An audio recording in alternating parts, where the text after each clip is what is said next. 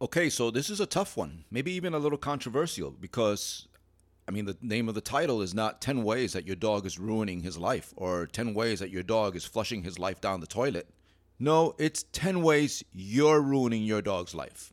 So I'm putting the responsibility and the onus right smack in the middle of exactly where it belongs us.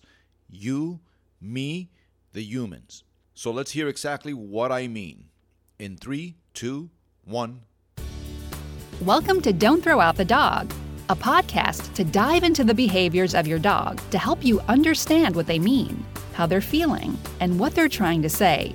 It's education and knowledge for a closer connection, bringing your best friend even closer. Now, your host, Armando Morales. Hey, welcome back, everybody. Thank you. It is episode six.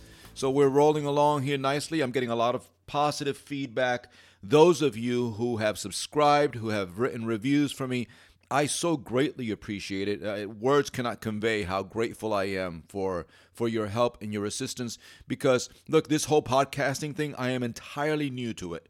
And when I'm new to something, then clearly there's a learning curve of some sort. And I've no doubt that in somehow, some way, I'm screwing things up. Or I could be making things better than they are, or maybe I'm making things a little harder than they need to be. I don't know. Sometimes you're in that realm, like I said, with regarding to with regards to dogs, is that sometimes you you you don't know what you don't know. So I gotta say that I, I appreciate all of your feedback. Some of you are hitting me up on Instagram, sending me emails even, which I'm kind of surprised at and telling me what you think of the podcast. The the feedback is positive. It's great. But I'll tell you what, since I don't know anything about podcasts, if you have any information on podcasts, any feedback, any hints, any tips, any advice, any suggestions, send them my way because I could always spruce this up a little more than it is at the moment. And uh, like I said, anything else would be helpful and greatly appreciated. So let's talk about the topic at hand today. That's 10 ways you are ruining your dog. And why is it controversial? Well, because, you know, in a nutshell, some people get a little defensive to the idea that they are to blame for their dog's issues. Maybe it's old school thinking, maybe it's an old school mentality. But some people are still stuck in the same grinding thought pattern that leads them to believe that the problem, whatever the problem is that the dog is dealing with, solely lies with the dog. That the dog is the cause of the problem and the dog is the one that needs to be fixed. But we know better these days. We know the effects of relationship, we know the impact of the human, of the environment, and all of that is within the control of the human. We know exactly how we help or not help the dog navigate through life and the long term effects that that has on the dog.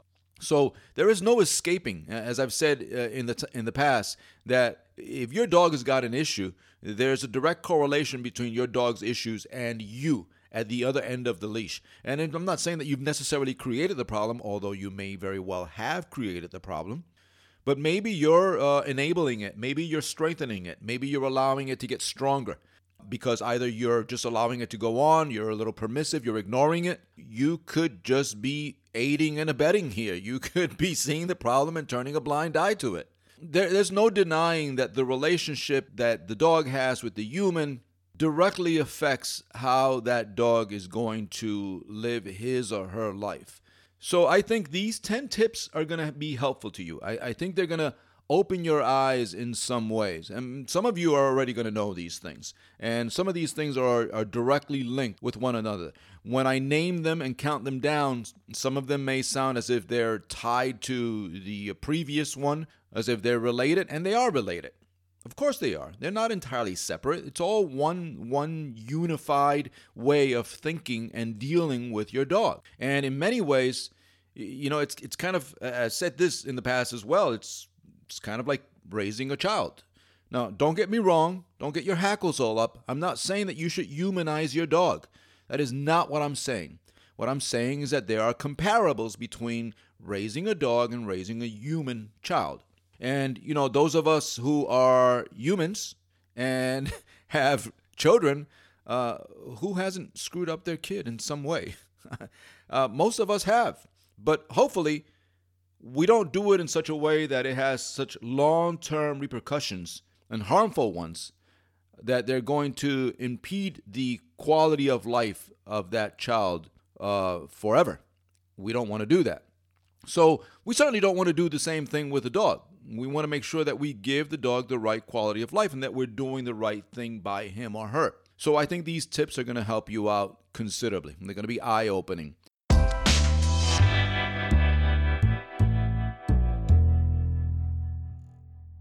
The first one, number one, is that you don't have realistic expectations. And when I talk about realistic expectations, first of all, this is this is paramount all over the dog world. I see it everywhere. Unrealistic expectations not only for your dog but for yourself. And very simply put is that sometimes these typically come because we don't have a really good understanding of what dogs are and what they are capable of or what they are not capable of. We have certain idealized expectations. Like in some cases, for example, we want our dog to be a Disney like version of the dog. So that when the dog suddenly develops some kind of behavioral issue along the lines of perhaps reactivity towards other dogs or humans, defensiveness, aggressive type behaviors, or displays of behaviors, it, it uproots us, it upends us. Like suddenly, like, what the hell is going on with our dog? As if your dog is broken as if there's something really dire wrong. I mean, there's some kind of chemical or mental imbalance with your dog. And nothing could be further than, from the truth. Dogs develop behavioral issues of one kind or another. In fact, it's a rare dog. Well, of course, it would make sense that it's a rare dog in my field that I run across that doesn't have some kind of behavioral issue. But, uh, you know, I know many, many dogs that are not my clients that I don't work with personally one on one. And I can tell you, when I look at those dogs, they all have some kind of, some kind of issue. They all have something that they can improve upon. So, unrealistic expectations set you up for failure. They lead you into the path of thinking that your dog should be a certain way, that behaviors should be a certain way, that your dog should fit a certain mold. And when that pattern, that idealized pattern or image, isn't really fulfilled, you start thinking there is something wrong. Something wrong with your dog. Your dog is broken or your dog is damaged. And again, uh, it's it's it's just not right. It's not true. Uh, many of us we make comparisons. So we have a dog that's got some kind of issue. Maybe you've got a dog that's just uh, an excessive barker. He barks all the time. Maybe it's the onset of fear behaviors. So when the dog sees another dog, especially on leash, he or she starts to freak out a little bit. Right? Maybe there's a lot of barking, barking, barking. But you don't see that in your neighbor's dogs. You see your neighbor's dogs being nice and friendly and goofy, tail wagging all over the place, tongue lapping out, and you wonder why can't my dog be like that dog? You know what? If you had a significant other, husband, boyfriend, wife, girlfriend, and you make comparisons like that. Like, why can't my girlfriend be like my friend's girlfriend? Why can't my husband be my like be like my neighbor down the street? That's that's that's beyond ridiculous. That's a little stupid and it's harmful because you're setting yourself up for just something that just isn't going to pan out uh, along the lines of major disappointment. But also unrealistic expectations. What happens is that if you don't temper those expectations with reality, and you decide, okay, I'm going to move forward and start taking some kind of proactive measure and I'm going to try and fix the dog's problems, your chances are you're not going to fix it in the right light because you're seeing the problem in the wrong way. You're perceiving it to be something else. Your expectation is telling you this is what it should be. And I'm going to try to get that ideal version of what I think the dog should be at any cost. Another example, you've got a very fearful, skittish, anxious, insecure dog. The dog clearly tells you through body language and patterns of behavior, I don't feel good and cool and comfortable in the presence of other dogs. So, someone with unrealistic expectations thinks, well, that's not what I see in other dogs, or that's not what I think dogs should be or do.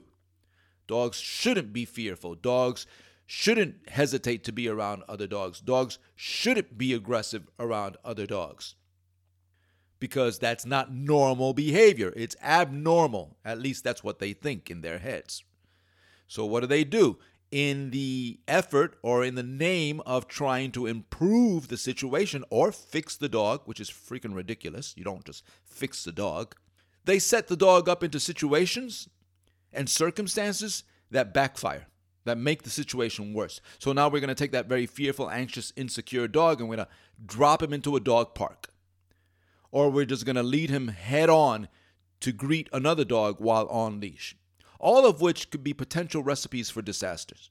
And again, they are based very simply rooted at the idea that you have an expectation for your dog which doesn't match the reality. So you need to have realistic expectations for your dog.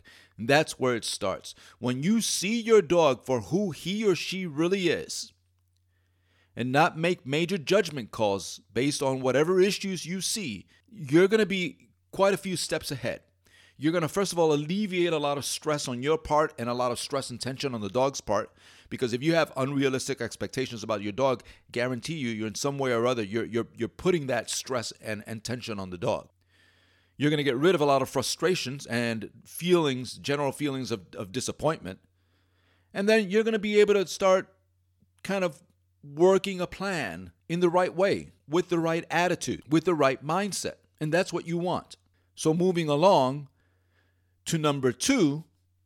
Number two is that you don't have any rules. Here's something about dogs, despite what some people believe.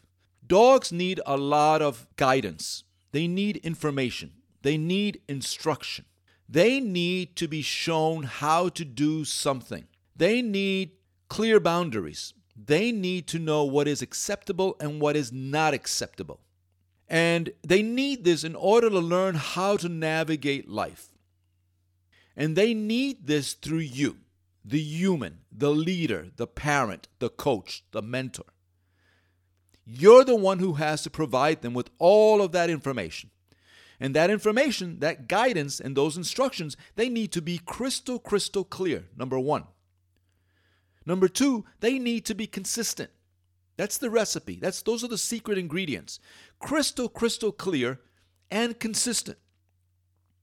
Except that all of this when we don't do it ties into the first one which was the unrealistic expectations. And that means that we think that dogs should figure things out on their own. That dogs should somehow learn to magically navigate life on their own without being told or shown or taught or trained. And that's just that's just nuts. If you know anything about dogs, you know again, I don't mean to humanize dogs, but in many instances they say that the average dog has the mental capacity of I think it's a 2 or 3 3-year-old. So you're dealing with something or someone with a mental capacity of a toddler. Tell me you're not going to start informing and guiding and instructing a toddler.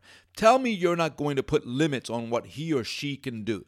Tell me you're not going to make that information that you convey to that toddler crystal, crystal clear.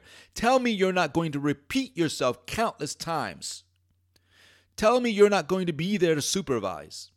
Tell me you expect that toddler to figure life out on his or her own. And I'll tell you, you're nuts because it just doesn't happen that way. We think we have rules. This is another thing. I got to say this. We think we have rules.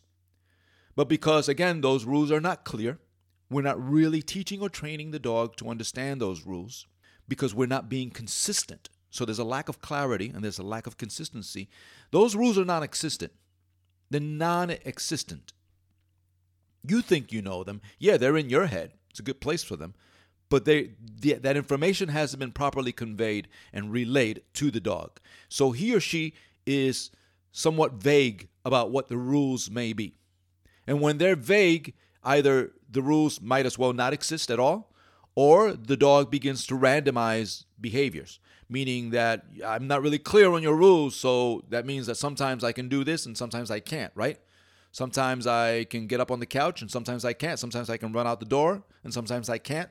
Sometimes I can bark at other dogs and sometimes I can't because you're not being clear on what the expectations are. So that's number two. You, you don't have any rules. And, and, and again, dogs really, really need rules. Dogs need to be taught how to make their way through this world. And you're going to be doing your dog a major service if that if you make that one of your principles, one of one of your big training points. Really teach your dog exactly what you want and don't want, what is cool and what is not cool.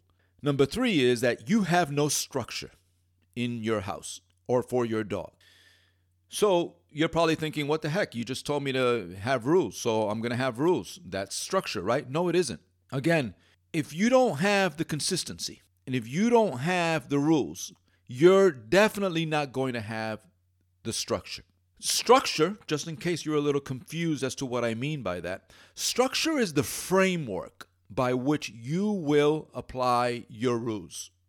So you can have certain rules, for example, like I don't want you on the couch. But because they're not lifestyle rules, meaning every single time the dog gets on the couch, you immediately remove the dog from the couch.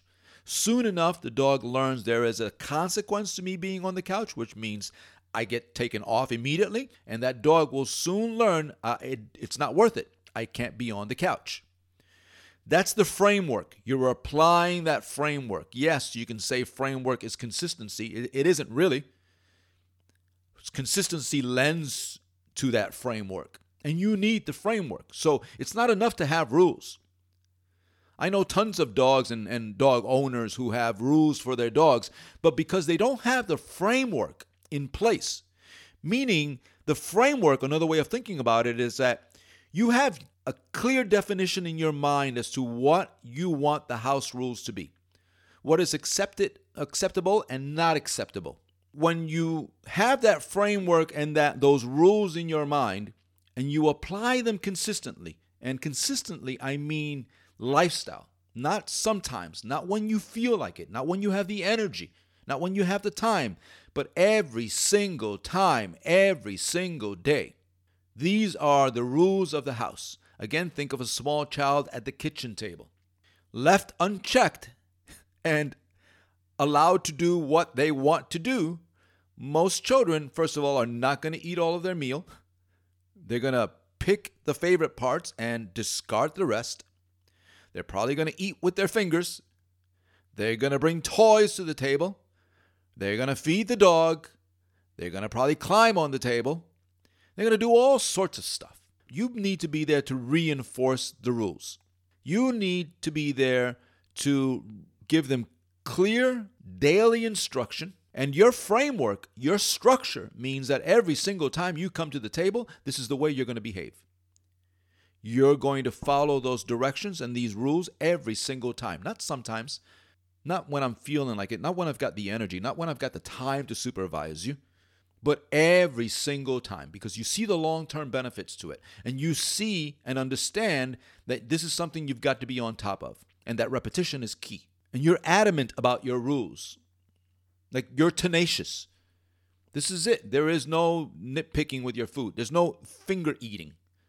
There's no throwing your food across the table or onto the wall or feeding the dog. There's no craziness or obnoxious type behaviors at the table. This is the way we're going to eat. And that's just one example, whatever it is, whatever it is you're trying to teach a small child. Brushing their teeth, flushing the toilet. This is it. This is these are the rules. This is the framework. This is the structure.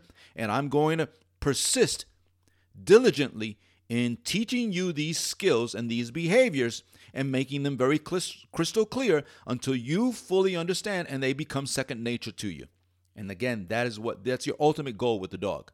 Doing them completely, diligently, all the time until they become second nature with the dog. Until he understands, based on your rules and your structure, your framework, he understands this is it. This is the way we live life around here. I got it. I understand. I, I sit before I eat. I sit before you allow me to run out the door. I don't get on the couch. You know, whatever your rules are. But that's how you create them. Okay? So now let's move on to number four. Your relationship is off. There's something not right with the relationship. The dog doesn't view you in the way necessary for you to become his leader. He doesn't see you as the kind of person who's going to hold him accountable. Or you're adding to his or her issues. And maybe they fall along the line of you're too permissive. You, you talk a big game, but you allow too much negative behaviors. You allow them to persist. And therefore, you're allowing them to get stronger. Because as I've mentioned in past episodes, behavior gets stronger through repetition, through practice. Maybe you're adding to your dog's confusion. Maybe you're adding to your dog's anxiety. Maybe you're toxic in some way. That doesn't mean you don't love your dog. That doesn't mean you don't care for your dog. That doesn't mean you don't try to do the right thing by your dog. But maybe you're unstable in some sense. Maybe you're not consistent with the work. So that's a level of instability and unpredictability. And unpredictability is not good. Maybe you're unstable with your emotions. Maybe someday or one day you're happy and you're joyful and you're doing fantastic things with your dog and giving him or her belly rubs. And another day, maybe something happened and you're in a bad mood and you're yelling and you're having fits and tantrums. Maybe you're taking it out on your dog, but that doesn't necessarily need to be the case. You don't need to take it out on your dog. Your dog is going to pick up on your energy levels. And that instability is enough to destroy any kind of relationship or to diminish trust. So there's something off with the relationship. And the kind of relationship that you want is one where the dog feels safe with you, number one. Number two, the dog feels a sense of trust with you. Number three, the dog feels accountable to you. Like you're the one with the resources, you're the one with the rules, you're the one who gives me guidance.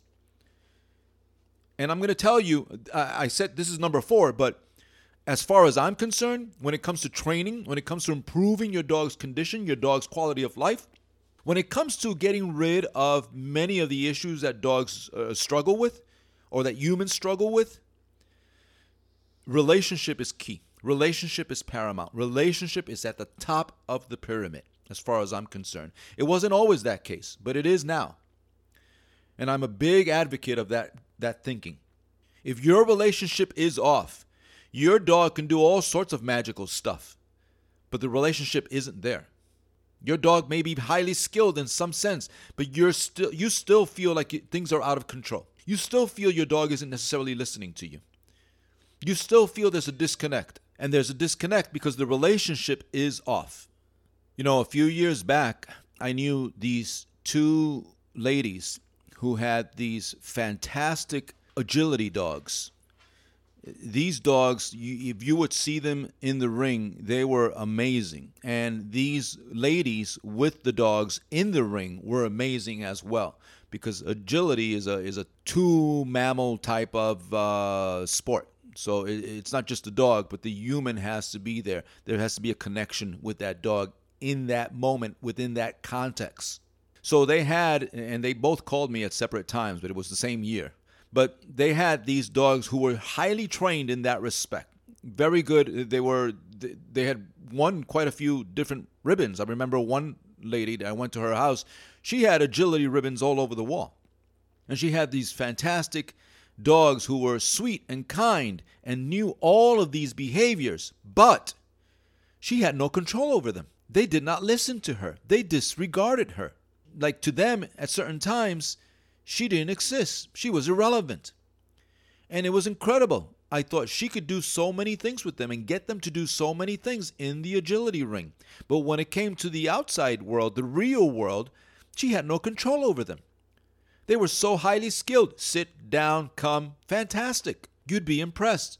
But these dogs outside in the real world, in the house or outside in the yard, they just wouldn't listen to her. And the thing is that outside in the real world, in her life, in, in her home, she had no rules. She thought she had rules, but she had no rules. And she certainly didn't have any kind of structure. There was no framework there. The relationship was off. So the dog saw her in a certain light within a certain context. What's in the ring. When we're doing this work, this is work. This is what we're doing. This is, you're going to give us information here. But it didn't translate to the real world because she didn't take that step to have it translate into the real world. And so what she had is some highly trained dogs who just tuned her out. They just weren't listening to her. And that is a byproduct of a faulty relationship. There is something amiss in the relationship. Yes, you, of course, rules and the structure. But rules and structure ties into relationship. As I said, it's at the top of the pyramid. Don't fool yourself that you can have a crappy relationship and still have rules and structure and everything's going to be fine with your dog. Relationship is key. You can have a dog who doesn't have much in the way of training. You can have a dog who doesn't know much in the way of rules. But because the relationship is right, and because the, the human has taken the steps and the measures to lay the foundation for a right relationship, a healthy relationship, they have no issues or very minimal issues at all. And the dog sees that person as the leader. The dog feels you hold me accountable. The relationship is key here. Let's go to number five. The fifth reason how or why you're ruining your dog. You can't accurately read your dog. We've talked about this in past episodes. I think this is one of the very first episodes. I say one of the very first, like we're on number six, so it's not like we're far along the way. But I talk about body language. I talk about understanding your dog, the ability to read your dog. I also say, if I didn't say it before, I will say it now. And if I did, I'm going to repeat it. You need to learn how to read your dog at that level. It is the primary way, really the only way that the dog is able to communicate with you. That is through the use of their body, through the displays of their body, their, their facial expressions, their ears, their tails, their body posture, their pace, their eyes. Everything conveys something. And that's the beauty of dogs. They don't deceive, they're incapable of deception. What you see is what you're getting at that very moment. What that dog is feeling at that moment is exactly what's being portrayed in their body. And if you don't have the ability to read that body posture, that body language, you're in the dark. And that's part of the danger of people who don't have the ability to read body language. And by part of the danger means that they think they know how to read body language, but they don't. Instead, what they are doing is they are interpreting, misinterpreting. And that's the danger of not knowing how to read proper body language. You misinterpret, or you see a problem, and because you're misinterpreting it, you misdiagnose it. So you're seeing one thing, but you think you're seeing something else. And that's not the dog's fault, that's your fault.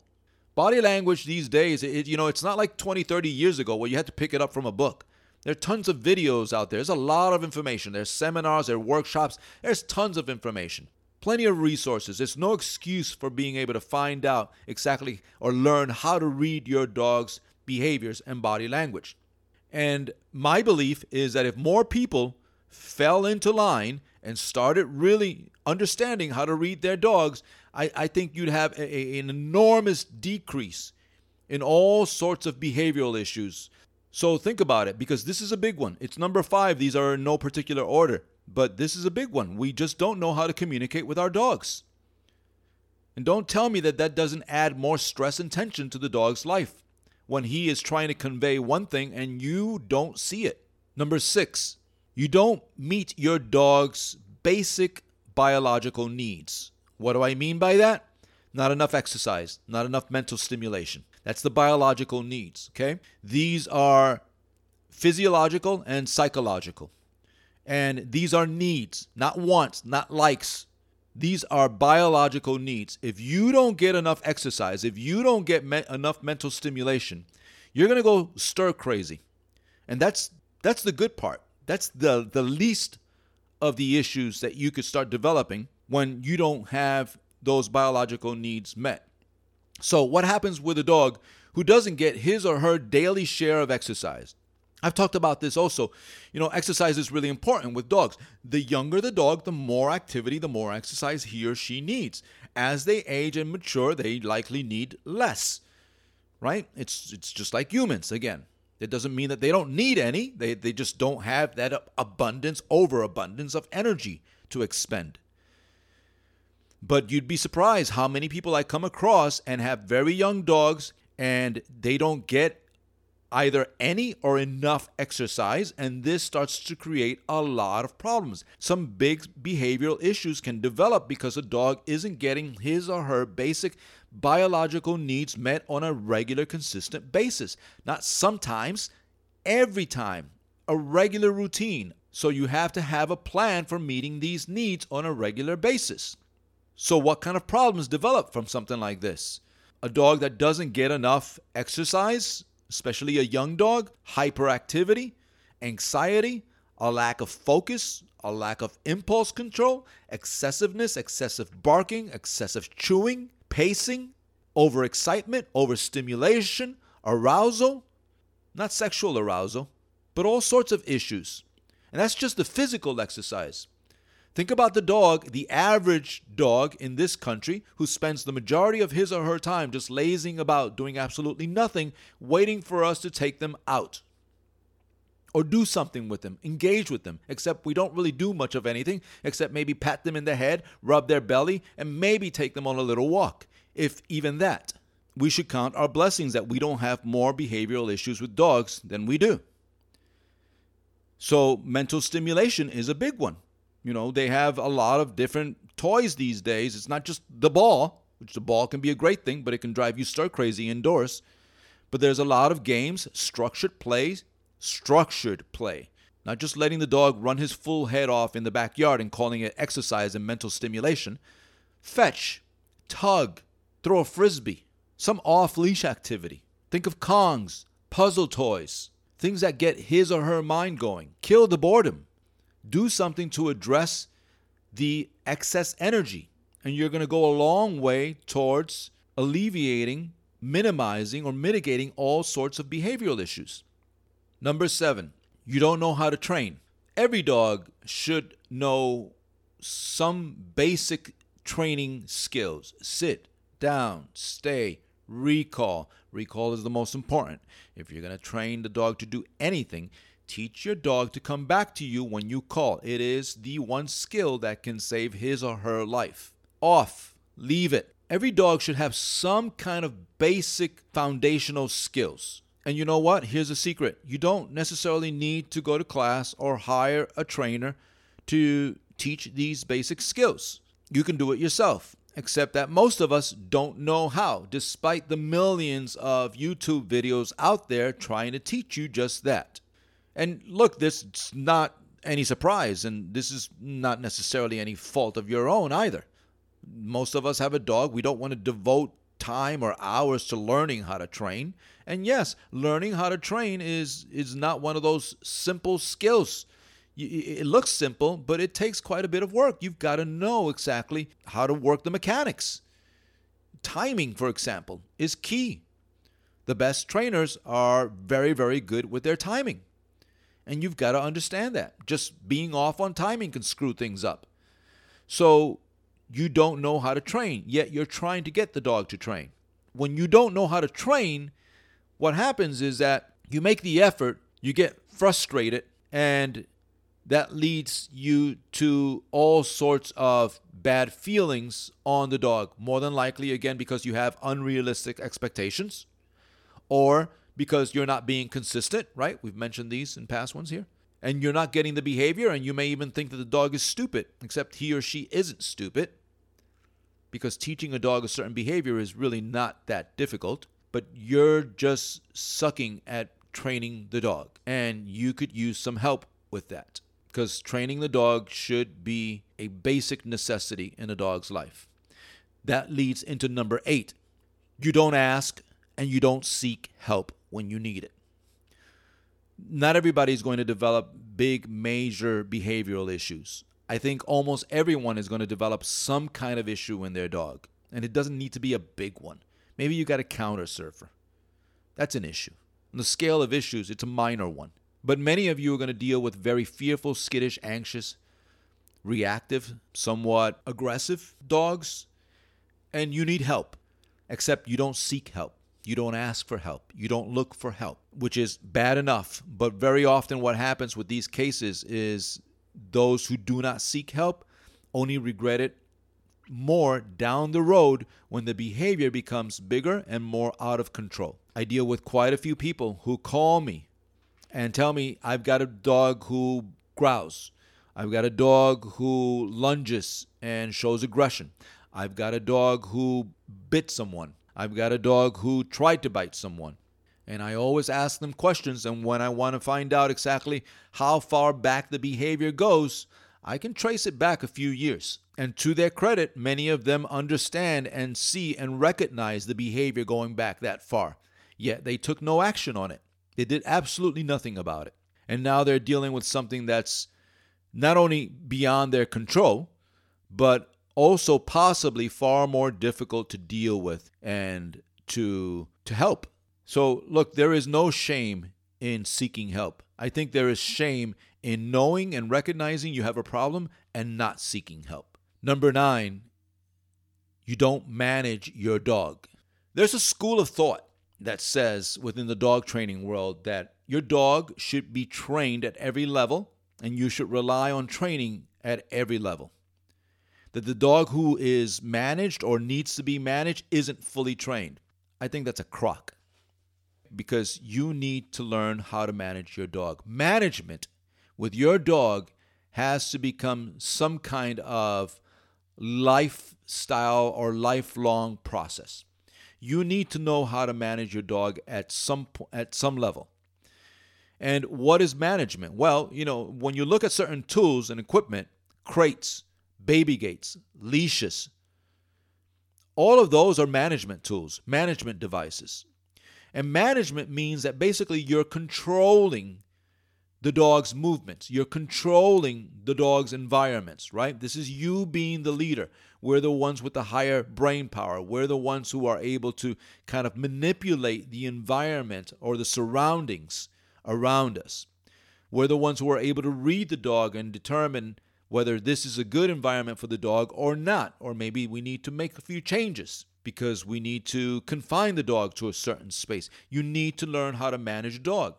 And in my in my travels, coming across a few people who have some kind of serious behavioral issues, and by the way, the more serious your dog's issues, the more you need to be good at managing, managing the dog and the environment. And in my travels, coming along, some of these people who have somewhat of a serious behavioral issue with the dog, maybe perhaps along the lines of aggression, many of them don't manage their dogs. They don't manage their space. So it's not uncommon for me to run across a highly anxious, really defensive, easily triggered, easily stimulated big dog. And this dog's got the run of the house, hopping around and racing from one window to another so he can ferociously bark and yell and scream and threaten everyone who comes by to immediately run to the door to do the same thing to whoever's coming in and then immediately run out to a different window or a separate floor. There's no management of the dog. You're allowing the behavior to persist, and by allowing it to, per- to persist, you're allowing it to get stronger because it's being practiced, it's repetition. And that is only because you are not managing. You have this false notion that, well, I just need training. The dog isn't trained. And let me tell you very quickly, if no other trainer has told you, not every issue is going to be trainable. It isn't. Not every issue is going to be trainable. Some are, some are not. And trainable is questionable as well in terms of what you're expecting, what your expectations are going to be regarding the actual training or how far along you're going to be able to get along with the training, the progress that you're going to make with the training. Maybe the progress isn't going to be exactly what you're expecting. Maybe you're only going to be able to get to a certain mark, a certain milestone, and that's it. Because your dog is not going to be able to progress. Now, yeah, there are tons of different training methods. You know, if you want to get heavily into aversives and punish a dog, I'm not even going to talk about that right now, but it's not my practice. I don't get into punishing dogs. I don't want to follow that line, so I'm not even going to discuss it here.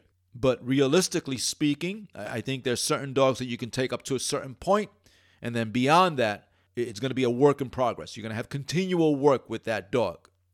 So, with those kind of dogs, and again, it doesn't even need to be that grave or that dire, but you've got to start implementing some management plan and you've got to have a management plan.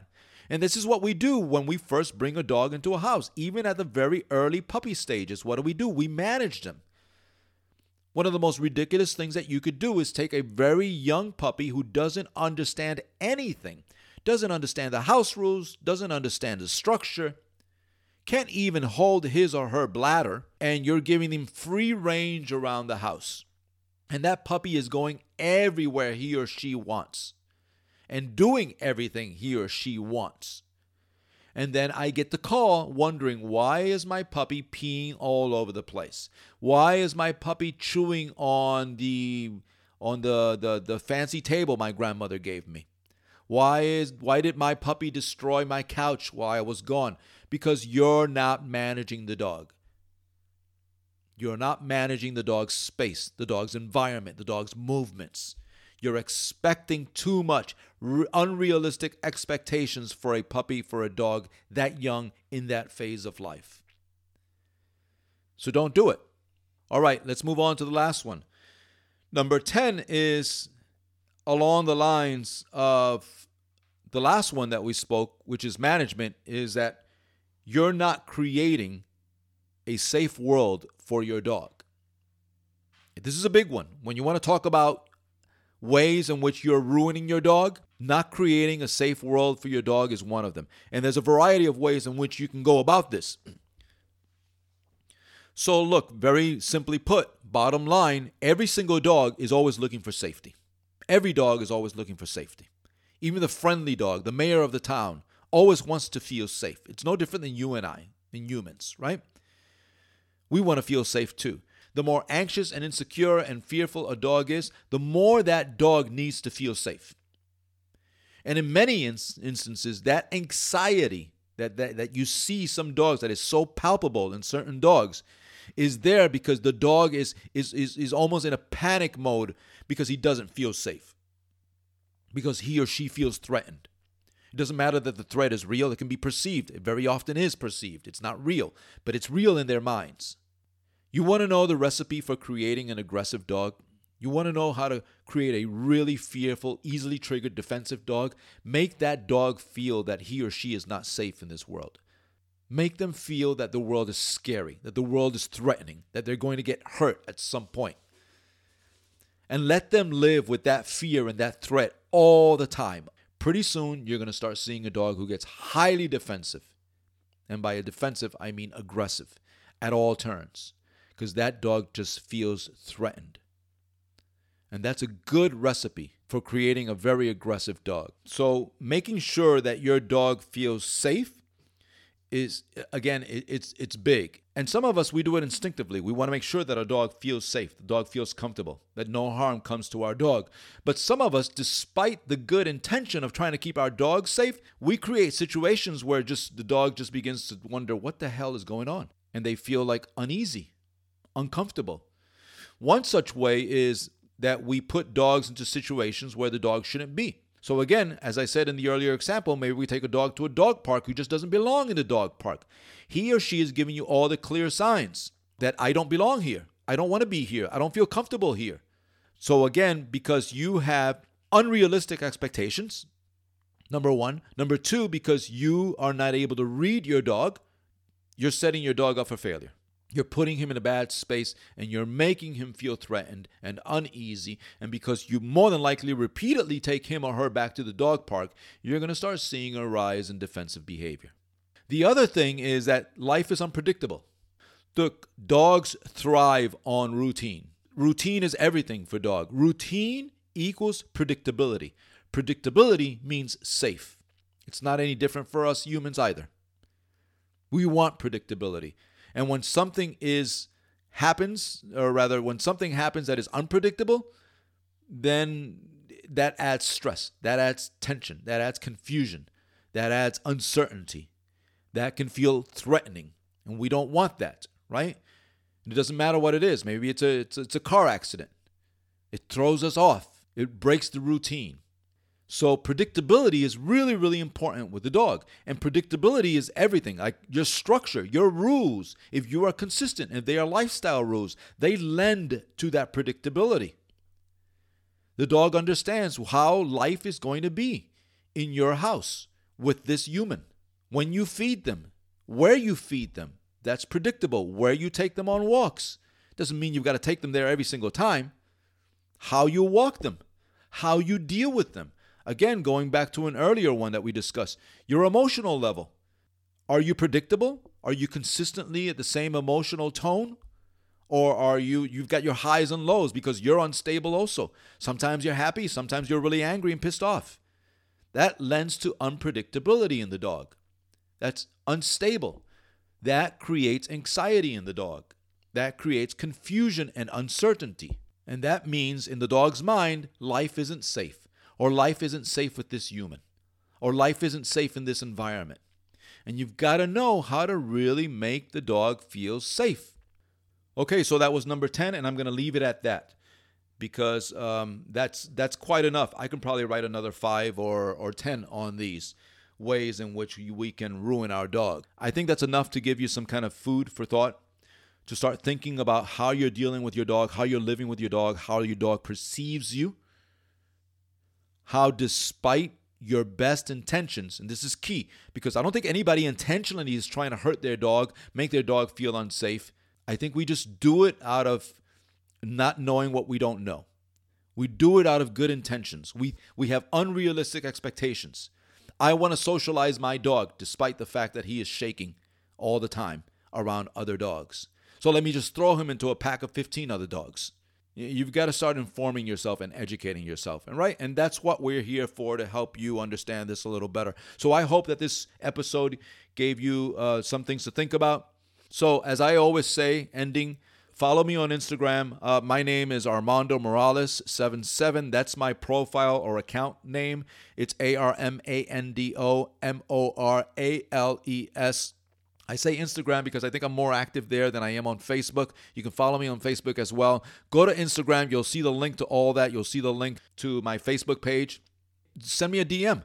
Let me know how you found out about me. Let me know you're listening to the podcast. Let me know what you think. Give me some good podcasting tips if you know any. Don't give me any tips if you've never podcasted, all right? Because I'm not going to listen to it. It's just going to sound odd. But anyway, all the best to you. Go out there, work with your dog, build the right relationship. Make sure your dog is uh, mentally and physically stimulated. Give them a lot of activity. Make them feel safe. Give them structure. Give them rules. Manage them. Hold them accountable. You're going to develop a fantastic relationship with that dog and you're going to be in the lead. And that's what you need. All right, all the best to all of you. I'm extremely grateful and thankful for each and every one of you listening to this. And let's move on to the next episode. Take care and good luck. This has been Don't Throw Out the Dog. Thanks for listening. Subscribe to this podcast to be the first to hear new episodes, jam packed with actionable tips and tricks. Small changes you can make that will make an everlasting difference in the life of your dog and your relationship with it. For more exclusive content, follow Armando on Instagram at Armando Morales 77.